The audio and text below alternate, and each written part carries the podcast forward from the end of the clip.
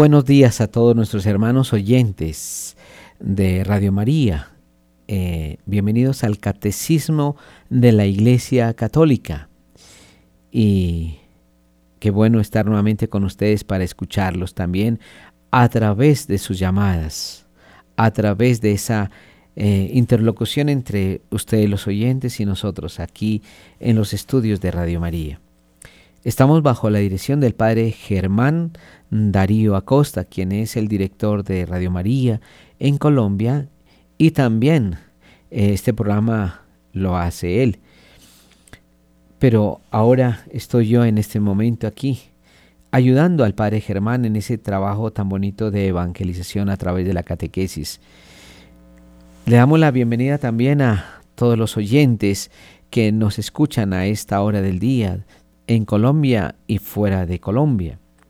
También eh, saludamos de una manera especial a nuestros hermanos que nos colaboran en esta mañana en producción audiovisual, a nuestro hermano eh, Camilo Ricaurte también, y en producción eh, de sonido a nuestro hermano Luis Fernando López.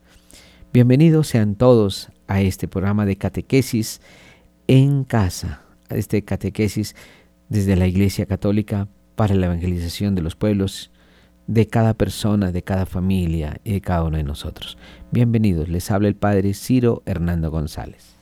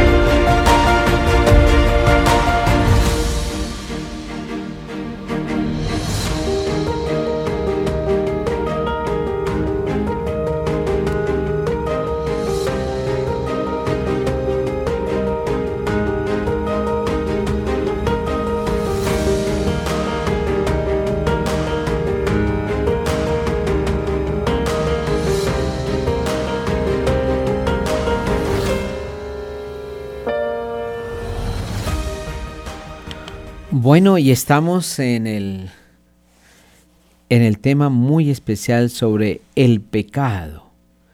El pecado en esta tercera parte de nuestro catecismo de la Iglesia Católica, la vida en Cristo. Y estamos en este momento mirando lo que es la gravedad del pecado mortal. Entonces vamos a mirar un poquitico ¿Qué es eso de pecado? El pecado mortal, lo digo así claramente, en el número 1857. Para que un pecado sea mortal se requiere tres condiciones. Es pecado mortal lo que tiene como objeto una materia grave y además es cometido con pleno conocimiento y, de, y deliberado consentimiento. Entonces, repito este numeral. Pecado mortal tiene tres condiciones. Es pecado mortal lo que tiene como objeto una materia grave y que además es cometido con pleno conocimiento y deliberado consentimiento. Y vamos a mirar un poquito lo que es la materia grave. La materia grave es precisada por los diez mandamientos según la respuesta de Jesús al joven rico. No mates, no cometas adulterio, no robes, no levantes testimonio falso, no seas injusto, honra a tu padre y a tu madre. La gravedad de los pecados es mayor o menor. Un asesino es más grave que un robo. Un asesinato es mucho más grave que el robo. La cualidad de las personas lesionadas cuenta también.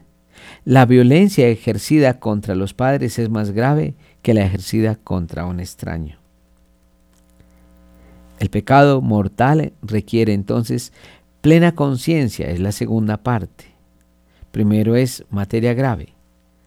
La segunda es tener plena conciencia y eterno y entero conocimiento. Entonces, presupone el conocimiento del carácter pecaminoso del acto, de su oposición a la ley de Dios. Y esto implica también un consentimiento suficientemente deliberado para hacer una elección personal. La ignorancia afectada y el endurecimiento del corazón no disminuyen, sino aumentan el carácter voluntario del pecado.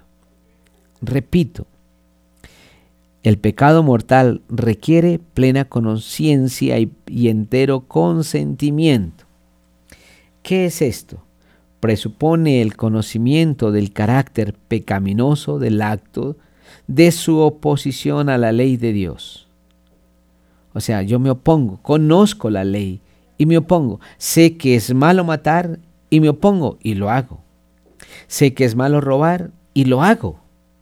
Sé que es malo destruir una persona y lo hago. O sea, me estoy, estoy en oposición. Conozco y tengo entero y pleno uso de razón que estoy en oposición simplemente porque lo quiero hacer, deliberadamente lo quiero hacer. Implica también un consentimiento suficientemente deliberado para hacer una elección personal. La ignorancia afectada y el endurecimiento del corazón no disminuyen, sino que aumentan el carácter voluntario del pecado. Es decir, lo hace con plena libertad. Un hijo el cual la mamá le dice, por favor, no salga. Por X oye motivo. Pareciera que no es tan grave el hecho de cometer una desobediencia. La mamá tiene sus razones y le está diciendo no salga. Y usted, hijo, también tiene las razones para por lo cual no debe salir. Están eh, asesinando, ejemplo en la calle, están robando en la calle, están maltratando. Y la mamá lo que quiere es protegerlo. Pero él en oposición a ella se va. En oposición, sabe lo que está pasando en la calle, sabe que no debe ser desobediente, desobediente sabe que no quiere, eh, que no debe ser expuesta su vida y sin embargo lo hace. Oiga, esta desobediencia es grave, claro. Si lo miramos en el orden en la cual desobedeció Adán y Eva a nuestro Dios, pues estamos en la misma tónica, en la, en al mismo nivel no salga porque pierde, puede perder la vida. Y nuestro Señor le dice a Adán y Eva, por favor, no coman de este árbol, porque van a morir. En ambos casos, pudiéramos aquí llamar la atención, en ambos casos le está diciendo, oye, pierden la vida. ¿Qué es lo que le dice el diablo? No morirán, no les va a pasar nada. Y mire la consecuencia que cometió Eva por desobedecer. Serán como dioses. Esa fue la figura eh, que atrae y que atrajo a Adán y Eva y que atrae hoy en día a la humanidad. Serán como Dios. Eso me parece que es muy grave, muy delicado. Y es grave en el sentido que yo quiero manejarlo todo, manipularlo todo. No necesito de Dios, no necesito de nada. Por eso desobedezco frente a una realidad tan eh, real que se nos da a cada uno de nosotros. pero lo estamos haciendo. Y eso en algo sencillo como es, como es esto que le estoy hablando de una desobediencia. Pero aquí hay mucho más, mucho más en juego. Aquí está el asesinato de pronto por una desobediencia en la calle, cuántos atracos. La mamá sabe que están asesinando en la calle por robar a las personas y sin embargo está exponiendo su vida. No le interesa el, el, cuidado que tiene la mamá sobre él. No nos interesa el cuidado que tiene Dios sobre nosotros. No nos interesa. Y desobedecemos, cometemos. Y hay una cosa que me parece importante que nosotros tengamos presente. Si Dios nos dice algo, es por el bien nuestro. Si Dios abre la boca en favor de la humanidad, es para nuestra salvación. La palabra de Dios es un proyecto divino para nuestra salvación. Es proyecto desde el corazón mismo de Dios porque te ama y porque me ama. Y es, es algo real para mi salvación. Yo, por tanto, no puedo cometer un pecado simplemente por llevarle la contraria, por desobedecer. No podemos nosotros caer en ese pecado. Yo no puedo llegar a cometer pecado simplemente porque desobedezco. No, me estoy afectando y principalmente yo mismo estoy dañando mi vida. A Dios no le va a pasar nada, pero Él sufre por mí. Él seguirá siendo Dios aunque yo me aleje de Él. Y como Dios, Él tiene la autoridad y el poder para muchísimas cosas en el mundo, inclusive para transformar nuestra vida. Pero Él te respeta a ti, respeta la creación en la cual Él mismo te creó a ti, respeta la creación con el cual te creó a ti y respeta la libertad que te dio a ti en el momento de la creación y respeta también tu decisión todo lo respeta a Él. Por tanto, es consecuencia mía si yo le desobedezco a Él y cometo un pecado, cualquiera que sea. Por eso, el pecado que se requiere es grave, que se quiere cometer es grave. El pecado que se comete es grave porque se hace a plena conciencia y entero conocimiento. Y este es en oposición a la ley que Dios te da a ti. ¿Qué está pasando hoy? ¿Cómo llevamos nuestro mundo? Porque nos estamos oponiendo a lo que es bueno para el hombre, lo que es gracia para el hombre, lo que es libertad para el hombre, y estamos trayendo sobre nosotros la muerte. Y no es sino mirar el mundo como está hoy. Entonces el pecado mortal en este segundo en esta segunda condición es es dura, Materia grave, ya sabemos cuál es la materia grave, los pecados graves. Pero hay pleno conocimiento y entero consentimiento, es la segunda condición. Y la tercera condición de, de analizar este pecado es la ignorancia involuntaria. Eh, sí, perdón, perdón, perdón, aquí la ignorancia involuntaria puede disminuir y aún excusar la imputabilidad de una falta grave, pero se supone que nadie ignora los principios de la ley moral, que están inscritos en la conciencia de todo hombre. Los impulsos de la sensibilidad, las pasiones pueden igualmente reducir el carácter voluntario y libre de la falta, lo mismo que las presiones exteriores o los trastornos patológicos. El pecado más grave es el que se comete por malicia, por elección deliberada del mal. Óigame bien, deliberada del mal. Entonces, ya vemos las condiciones, ya sabemos cuáles son. Son tres condicionamientos que tenemos.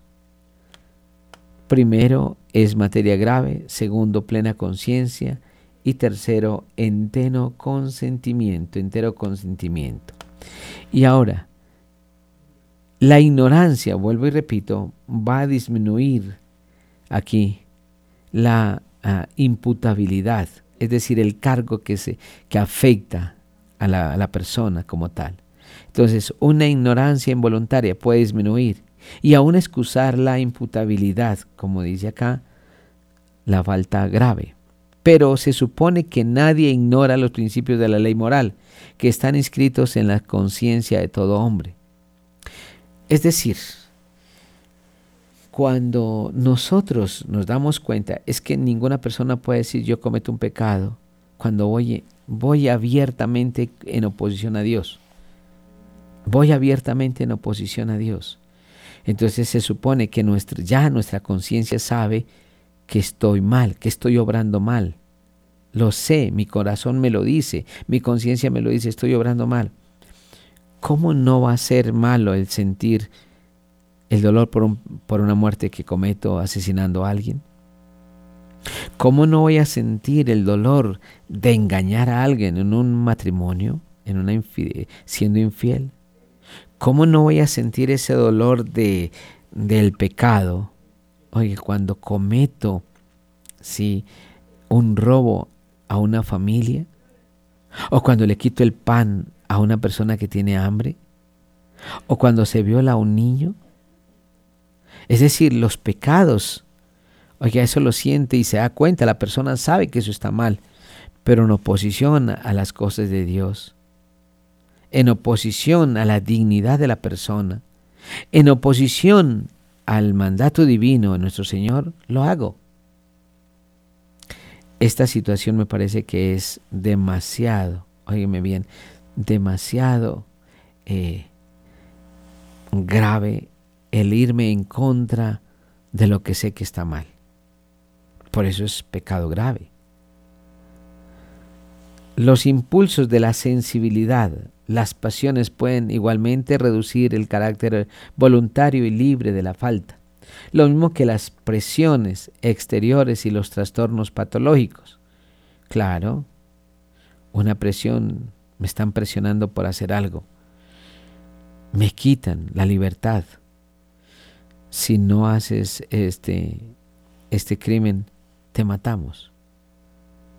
Claro, eso es una presión. Pero hay, pero hay algo. ¿Quiénes son los que obligan a matar?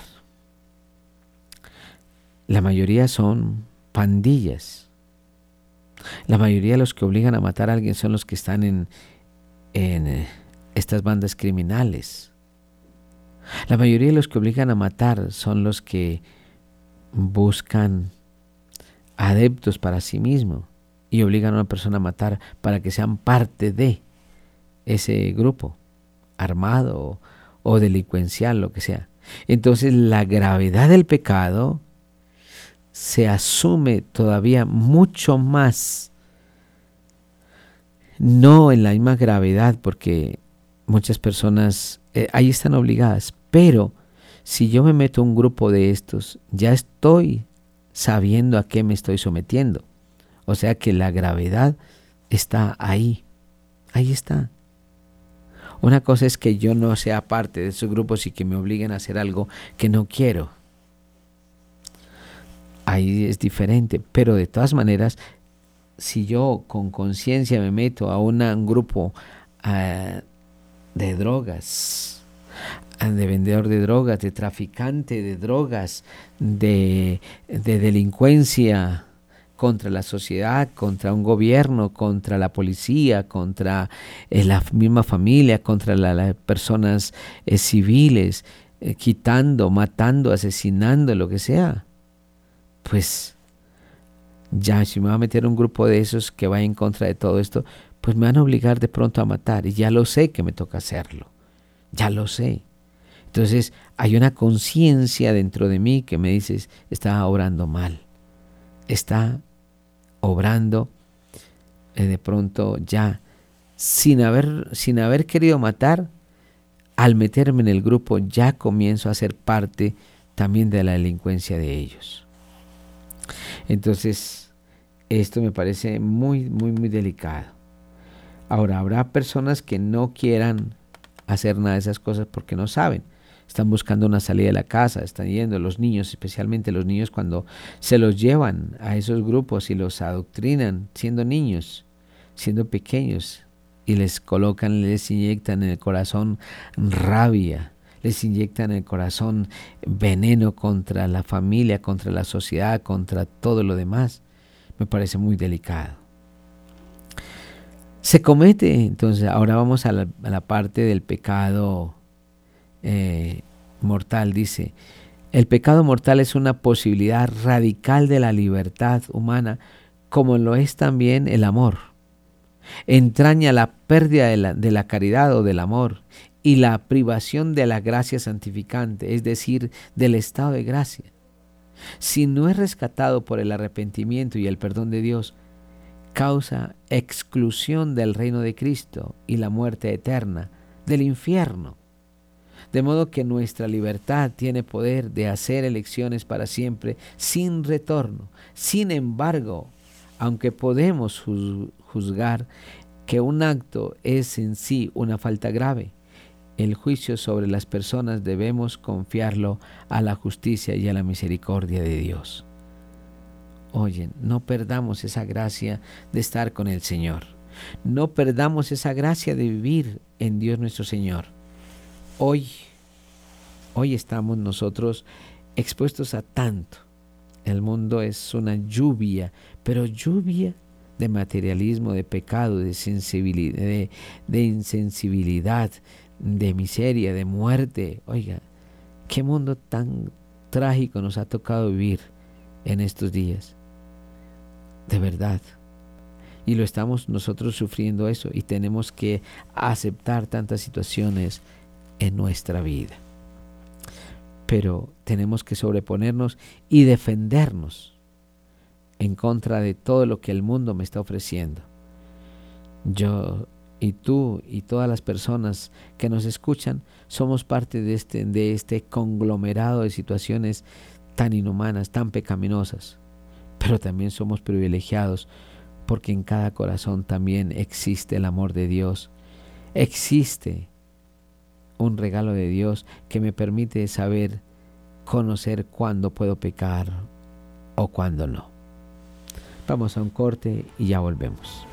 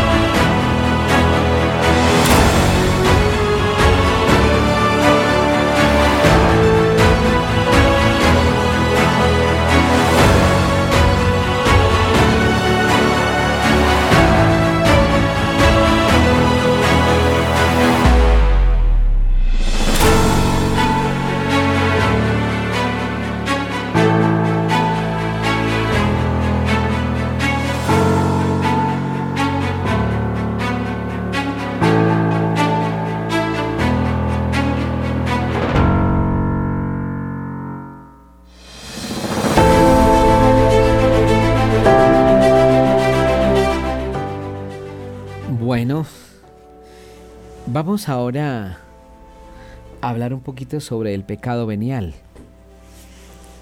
porque me parece que también, aunque parezca inofensivo, también necesita también de estar reparando por este pecado. Dice, se comete pecado venial cuando no se obra en una en materia, perdón, se comete pecado venial cuando no se observa en una materia leve la medida prescrita por la ley moral, o cuando se desobedece a la ley moral en materia grave, pero sin pleno conocimiento o sin entero consentimiento. Repito, se comete un pecado venial cuando no se observa en una materia leve, la medida prescrita por la ley moral o cuando se desobedece a la ley moral en materia grave, pero sin pleno conocimiento o sin entero consentimiento. Por tanto, el pecado venial debilita la caridad, entraña un afecto desordenado a bienes creados, impide el progreso del alma en el ejercicio de las virtudes y la práctica del bien moral. Merece penas temporales. El pecado venial deliberado y que permanece sin arrepentimiento nos dispone poco a poco a cometer un pecado mortal. No obstante, el pecado venial no rompe la alianza con Dios. Es humanamente reparable con la gracia de Dios.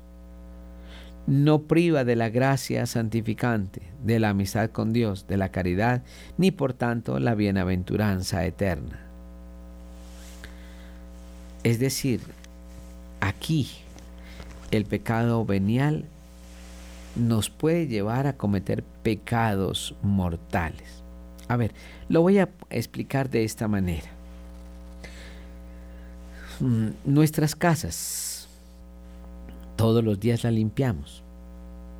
Y todos los días de pronto hay una especie de polvillo que va cayendo sobre los muebles, sobre los libros, sobre la ropa, sobre la casa, internamente y externamente, todos los días. Y todos los días se limpia.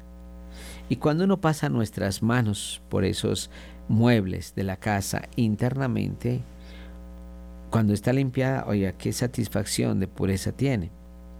Pero cuando no se limpia, va a comenzar a aparecer un polvillo, lento, lento. Y ese polvillo que va quedando va más fuerte cada día, mucho más gruesito, mucho más gruesito, mucho más grueso. Y uno como que se va acostumbrando a ese polvillo en la casa. Eh, hoy no limpio, se ve bonito, está bien. Mañana también se ve bien. Pasado mañana se ve bien, no tiene tanta tierra, no tiene tanto mugre. Y se va viendo, se va viendo. Pero va a llegar el día en que tú te has acostumbrado a ese polvillo que ya no te interesa limpiar por pereza o por X o Y motivo.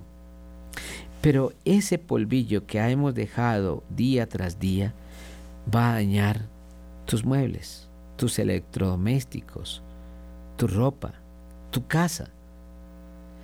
Pero ya estamos tan acostumbrados que ya vivimos en él. El polvillo yo lo considero como el pecado venial. Pero ya cuando está demasiado, es la posibilidad de ver que ya puedo permitir que pecados más graves entren.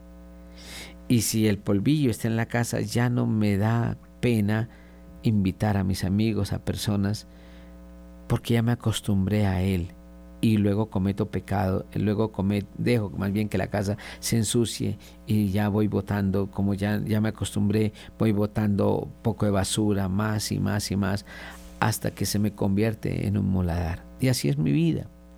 Si yo permito que el pecado venial siempre esté con nosotros todos los días, todos los días. Todos los días una grosería, todos los días eh, un mal genio, todos los días eh, una palabra, eh, cualquiera que sea, de, de, grosería contra la esposa, contra los hijos, contra los padres. Que todos los días se practique en, en la casa, por ejemplo, en los juegos muy fuertes y se ofendan las personas.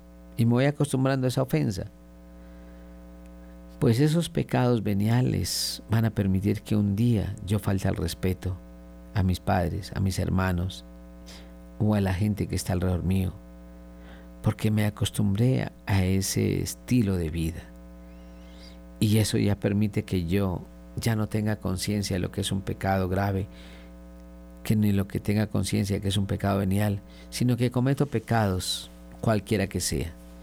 Y eso es lo que ha pasado con nosotros hemos dejado que los pecados sencillos van creciendo, creciendo y llegamos hasta perder la fe.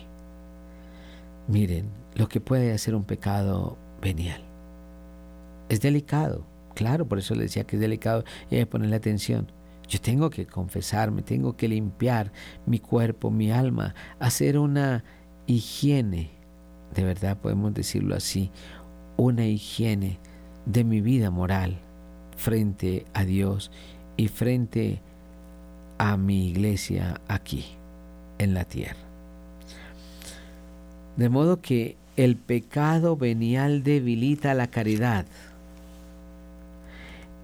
entraña un afecto desordenado a bienes creados. Me estoy enamorando entonces del mundo. Impide el progreso del alma en el ejercicio de las virtudes. Ya no me deja crecer. Y la práctica del bien moral.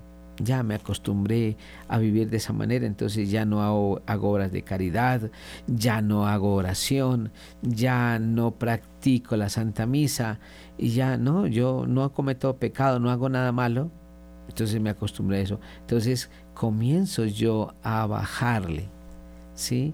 A bajar a mi ritmo de oración, de vida presencial divina, de, eh, en el sacramento, sobre todo con el Santísimo, mi visita al Santísimo, etc. El pecado venial deliberado y que permanece sin arrepentimiento nos dispone poco a poco a cometer pecado mortal no obstante, el pecado venial no rompe la alianza con Dios. Es humanamente reparable con la gracia de Dios. No priva de la gracia santificante, de la amistad con Dios, de la caridad, ni por tanto de la bienaventuranza eterna. Bueno, vamos a invitar a nuestras personas para que ya comiencen a, a llamar a nuestro estudio a la línea en Bogotá, línea al aire, es 601-746-0091. Repito, 601-746-0091. Y también podemos llamar al celular al aire y también podemos dejar mensaje ahí al 319-765-0646. 319-765-0646 y la línea gratuita nacional 018000 180 169 extensión 1. Repito, 018000 180 169 extensión 1. Bueno, mientras entran las llamadas, eh, vamos a... Mientras entran llamadas, vamos nosotros en este momento a seguir hablando sobre nuestro tema. El hombre,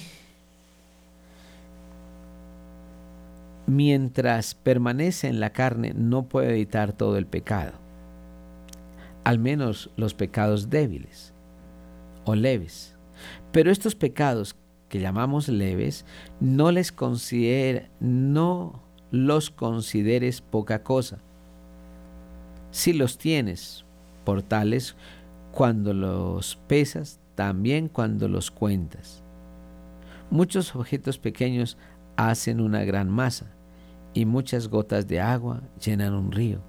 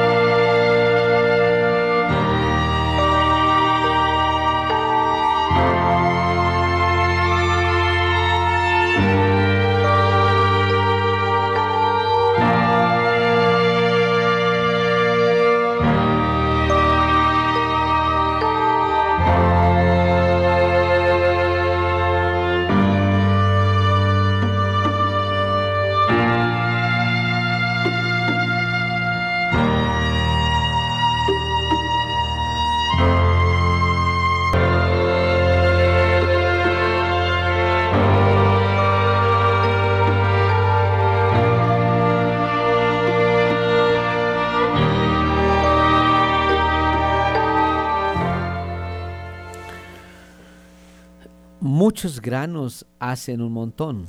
¿Cuál es entonces nuestra esperanza? Ante todo es la confesión, nos dice San Agustín. Por eso no hay que considerar los pecados veniales como poca cosa, porque todos tenemos pecados veniales, pero si los consideramos poca cosa, y cuando los pesamos, también cuando los contamos, estos hacen, oiga, estos hacen que vayamos mucho en mal porque muchos objetos pequeños hacen una gran masa y muchas gotas de agua llenan un río, muchos granos hacen un montón. Entonces, ¿cuál es entonces nuestra esperanza? Dice San Agustín, ante todo es la confesión. Por tanto, cuando cometas un pecado venial, también tenemos que arrepentirnos, claro. No dejemos de verdad que ese polvillo al cual le hablaba hace un momento sea creciente, sea creciente, que después ya me quede gustando el pecado. Todo pecado y blasfemia será perdonado, nos dice en el numeral 1864. Será perdonado a los hombres, pero la blasfemia contra el Espíritu Santo no será perdonada. Y esto no habla Mateo, Marcos, perdón, 3:29. Mateo 12:32 y Lucas 12:10. No hay límites a la misericordia de Dios, pero quien se niega deliberadamente a acoger la misericordia de Dios mediante el arrepentimiento rechaza el perdón de sus pecados y la salvación ofrecida por el Espíritu Santo. Semejante endurecimiento puede conducir a la condenación final y a la perdición eterna. Bueno, entonces aquí tenemos ya lo que significa el pecar. Vamos a, escuchar a nuestros oyentes en línea en el aire.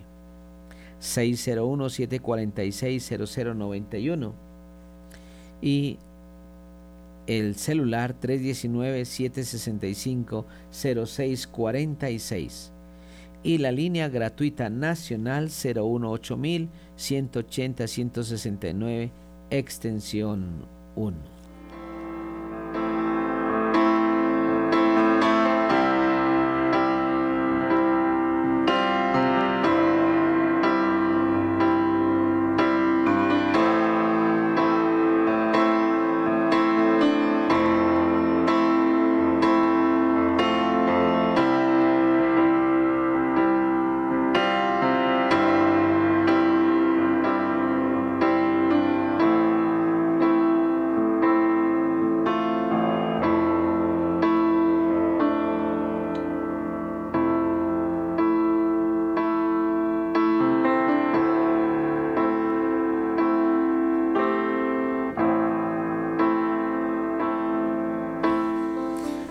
Bueno, y tenemos una llamada. Muy buenos días.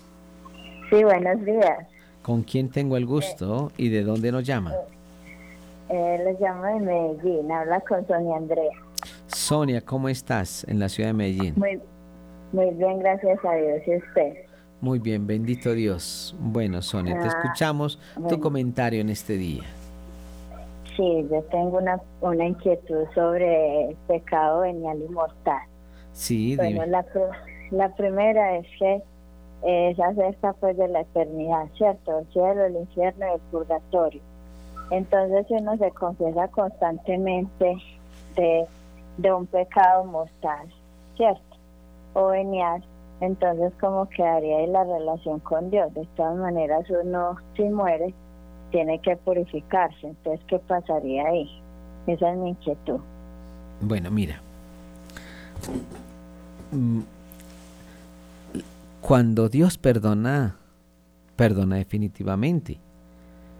Dios perdona definitivamente. Su muerte en la cruz es la que soporta la confesión. Si Cristo no hubiese muerto en la cruz, pues yo no podría absolver, ningún sacerdote podía absolver. Lo que soporta, lo que sostiene, el soporte de nuestra fe es la pasión, muerte y resurrección en la, en la cruz. Eso perdona. Ahora, cuando tú te confiesas de un pecado mortal, oye, escúcheme bien, bien, confesado bien, con arrepentimiento de no volver a cometerlo. Te duele el pecado, te duele la gravedad del pecado. Por eso cuando tú te confiesas, se hace un examen de conciencia. Hay arrepentimiento, hay contrición, el dolor, hay deseo de no volver a pecar. Es decir, tú no puedes llegar a decir, oye, yo me confieso ahora con el fin de volver a pecar, de volver a pecar. No, es con el fin de nunca más volver a cometer ese pecado. Es decir, lo está haciendo de corazón. Lo está haciendo de corazón. Está sintiendo el dolor de haber ofendido a Dios nuestro Señor. Y por eso vas del sacerdote y te confiesas. Y aquí escúchenme todos. Lo digo de esta manera. Cuando tú te confiesas, cuando una persona se confiesa de corazón, verdaderamente hay dolor de haber ofendido a Dios y de haber ofendido a las personas o al mundo o a ti mismo. No lo quiero volver a hacer y lo prometo. Eso es un arrepentimiento. Y el sacerdote frente a esto, a este arrepentimiento, te da la absolución. Yo considero que toda confesión, toda confesión es perdonada. Ahora, hay personas que se confiesan buscando liberar una culpa, pero eso siguen cometiendo el mismo pecado, el mismo pecado. La culpa es más de la parte psicológica de la persona, más no de la parte moral de la persona, más no del comportamiento frente a Dios, sino de la parte más bien eh, psicológica de la persona. Me siento culpable de haber hecho algo. Me siento culpable. Pero no hay arrepentimiento en su corazón y por eso se sigue cometiendo la falta, la falta, la falta y seguirán confesándose el mismo pecado. Y si se sigue confesando el mismo pecado, pues imagínate. Entonces, una cosa es que tú te confieses porque cayó, pero estás luchando contra el pecado. Y otra cosa es que no lo has hecho, no hay, no hay dolor. Y ahí sí, pues mm, vamos a ir al infierno. ¿Por qué? Porque no hay, no, hay, no hay fe en el Señor, solamente es en sí mismo, en aliviar su dolor. Y lo mismo el pecado venial. El pecado venial me hace pasar por el purgatorio para poder entrar en el reino de los cielos. Bueno, tenemos otra llamada. Muy buenos días. Buenos días, padre. Sí, ¿con quién tenemos el gusto? De María, de María. ¿Desde dónde nos llama María? del departamento de Caldas. De Caldas, muy bien, María. Una preguntita. Hoy en día ya el pecado, cuando las parejas no se casan, que hoy en día casi no se casan, que porque no se quieren comprometer, que se quieren conocer, o que van a esperar otra mejor estilo de vida, mm, otra situación que les componga. Entonces se van más bien a vivir así, que hoy en día ya no dicen que es como como la otra pues que decía que mozo y no que ya que es que el novio que el esposo eso pues ya como que se ya pasa a un segundo plano que eso ya como que la gente no lo toma como a y otra cosa si uno le da permiso a los hijos que, o sea, como alcahuetearle me ha dicho, para que vivan con uno en la misma casa, entonces uno también eh, carga con ese pecado. muchas gracias, Padre, lo escucho por el radio, mm. porque pues hoy estamos... Bueno, y tenemos la otra llamada. Muy buenos días. ¿Con quién tenemos? Se nos fue, se nos cayó la llamada. Bueno, mira, quiero decirle lo siguiente a todos nuestros oyentes. Mira, el no, a ver, el pecado, tenemos muy clara conciencia del pecado porque Dios nos lo ha dicho a partir de nuestra fe cristiana. Pero eso no solamente es para los cristianos, sino es para todo el mundo. Pues nuestra iglesia es universal, la palabra de Dios es universal. El católico significa universal, es decir, el pecado es en todo el mundo. Ahora, que tenemos conciencia de confesar nuestro pecado, somos los católicos. que tenemos conciencia de confesar las maldades que nosotros tenemos, somos nosotros los católicos, que me parece, me parece bien, pero nos toca llevar el Evangelio a tantas personas en el mundo. Y frente a la pregunta les digo esto, si yo sé que estoy desobedeciendo una ley de Dios, estoy desobedeciendo un mandato divino, el pecado, aunque cambien los tiempos, siempre seguirá siendo pecado. Siempre. No significa que el pecado eh, fue hace 10 años y que ahora ya no es pecado. Pues lo malo siempre será malo. Y lo bueno siempre será bueno. Siempre. Ahora, si quitamos nosotros, vamos así entre comillas, pudiéramos decir, las personas ahora no se deben casar, ahora pueden recibir la Sagrada Comunión. Oiga, entonces, la vida sacramental, ¿de qué me sirve? Se pierde. Hay una gran diferencia. ¿Por qué? Porque también se perdería la gracia de la Sagrada Eucaristía. Quienes comulgan, quienes comulgan son los que están en gracia de Dios. No debe comulgar una persona en pecado. Y si yo comulgo estando en un pecado, como es la unión libre, siendo cristiano, comulgo. Una cosa es que no sepa, una cosa es de aquellas personas que están fuera de la iglesia y que no conocen.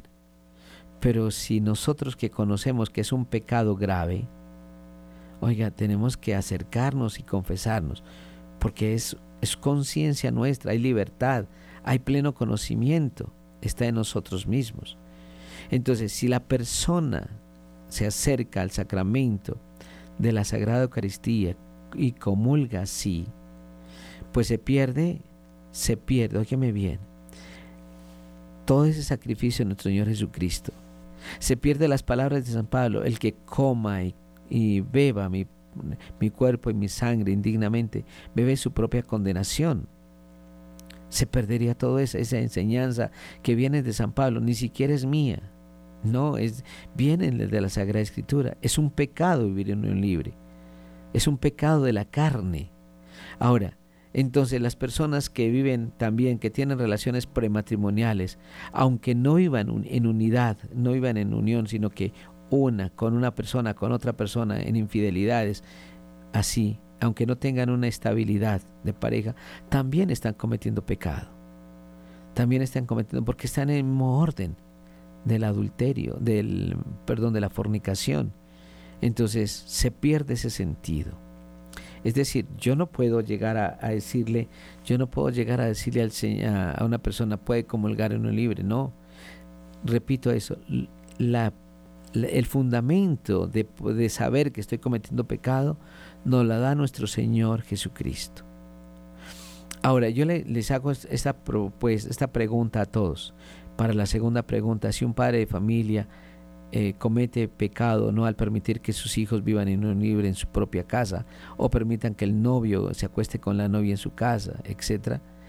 Yo diría lo siguiente, si tú permites que un doctor aborte, eh, cometa un aborto en, en alguna persona externa y tú te quedas callada, pues hace parte de esto.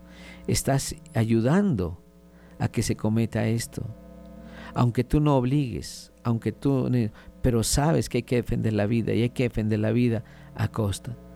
Yo pienso que somos culpables cuando permitimos que los pecados se realicen y son pecados sociales. Para mí es un pecado social del cual nadie se confiesa y del cual no asume, no asume ninguna responsabilidad. Yo, bueno, se nos acaba el tiempo tenemos que seguir adelante, pero ya este jueves continuamos con estas preguntas maravillosas y dar un poquito eh, una explicación mayor, un poquito más larga. Bueno, muchísimas gracias al Padre Germán Darío que nos ha permitido estar en este programa de, catequesis, darle gracias a nuestros eh, compañeros de trabajo en producción visual y en producción de audio a nuestros hermanos Camilo Ricaurte y, Luis Fernando López y darle las gracias a nuestros oyentes por estar con nosotros. Un feliz día y continuemos en Radio María.